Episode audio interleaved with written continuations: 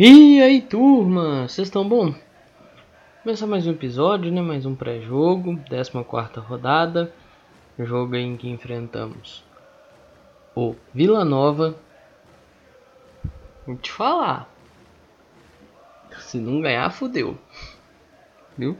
Mas antes de, de começar mesmo, é, eu tive a honra de participar lá do podcast da galera do Cruzeirizando e assim, pessoal, foi um quadro deles lá bem diferente, bem dinâmico até, e bem bacana, que é o Conhecendo o Adversário. Então rolou um papo lá também com, com o Christian, que é do Vila Cast, que é um torcedor do Vila Nova.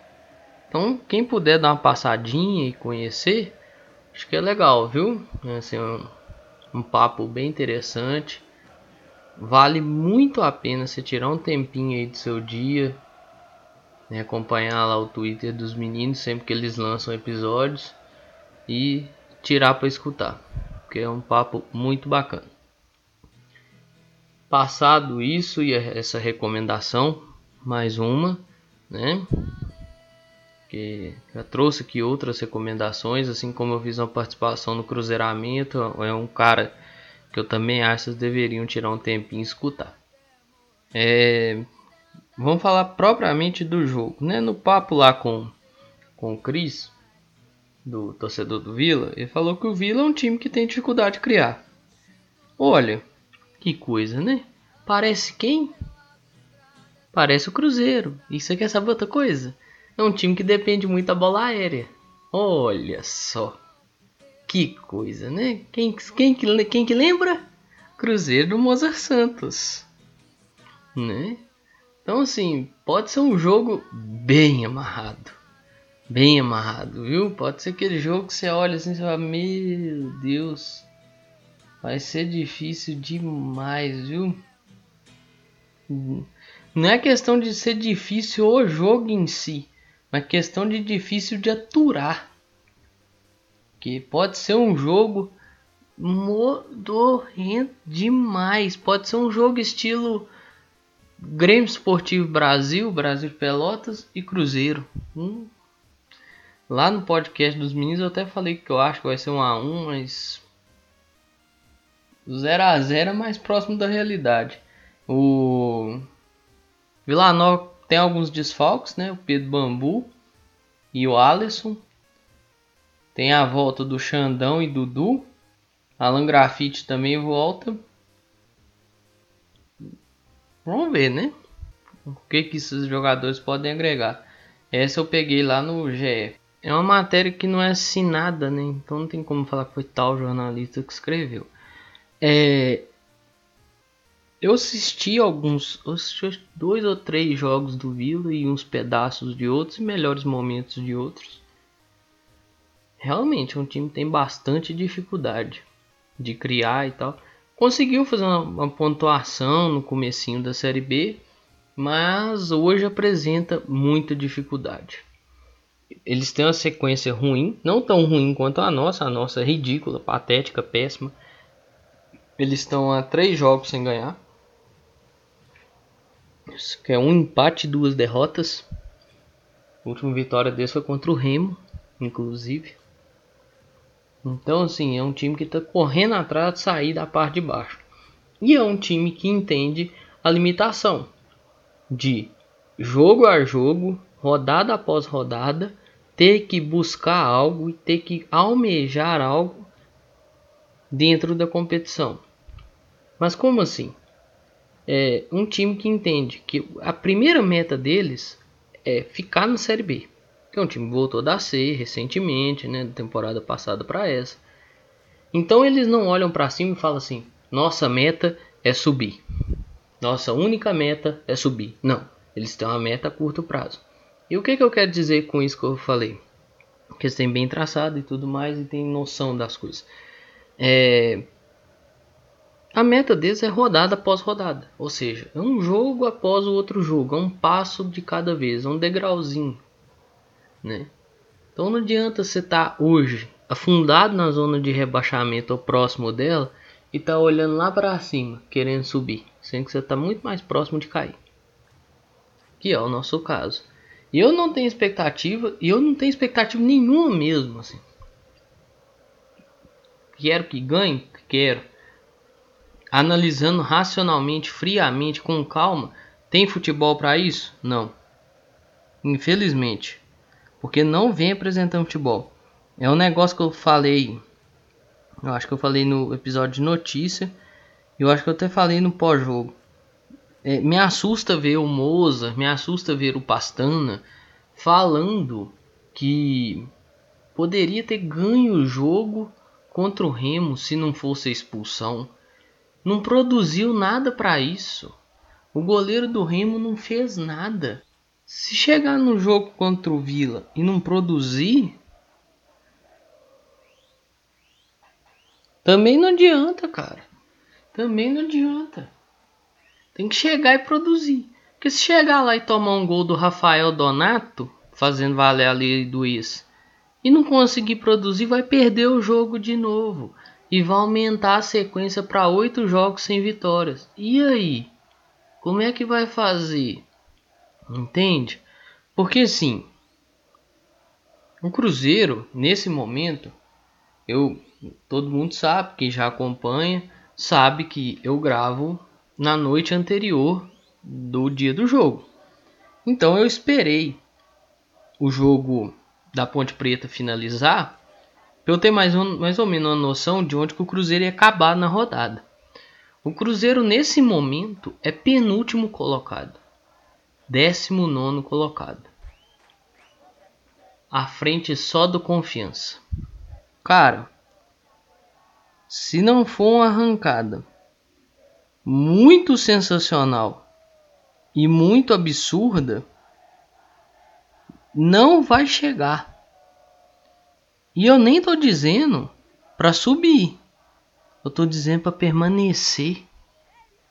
Porque se você vai perdendo pontos e os times na sua frente vão ganhando, essa vantagem vai aumentando. E assim, então, porém, nós jogamos às 16h30. O Confiança também. Se o Confiança consegue ganhar do Botafogo, que inclusive o Botafogo não vem bem, mas se o Confiança consegue ganhar do Botafogo, nós vamos terminar a rodada em último. Em último. Assim, não sei o que, que o Sérgio pensa, não. Mas se ele quiser dar uma arrancada, é agora. Né? Se não quiser manchar o nome do Cruzeiro mais ainda, porque o dele já é bem manchado, né? É agora. E os atletas que vão partir para essa empreitada são os seguintes: Ariel Cabral, Bruno José, Cáceres, Dudu, Eduardo Brock, Fábio, Felipe Augusto, Flávio, Bissoli, Giovanni, Jean Vitor, Léo Santos, Lucas Ventura, Marcinho, Matheus Pereira, Norberto, Rafael Sobes, Ramon, Rodolfo, Rômulo, Thiago, Vinícius e Wellington Nem. Vocês lembram que eu até brinquei que eu ia escalar o time do Cruzeiro aqui hoje, né? Tá, aguarda aí que daqui a pouco tem escalação. É, me assusta quando eu vou, por exemplo, assistir uma entrevista do diretor de futebol Rodrigo Pastana e esse senhor me vem na na maior paz e tranquilidade do mundo. E fala que não pensa de maneira alguma a não ser em outra coisa que o acesso. Não tá jogando futebol para isso não, demônio. Por que que você tá falando de acesso, cara? Só você tá falando de acesso, que acesso para remédio no hospital, só se for isso que você tá falando.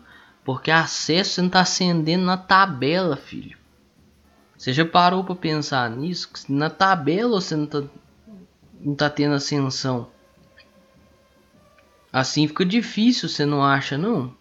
Porque eu volto a falar, cara, eu fiquei assustado demais em ver ele, ver o Moza falar que o Cruzeiro tinha condição de ganhar do Remo. Não produziu para isso. Ia ganhar como, fi?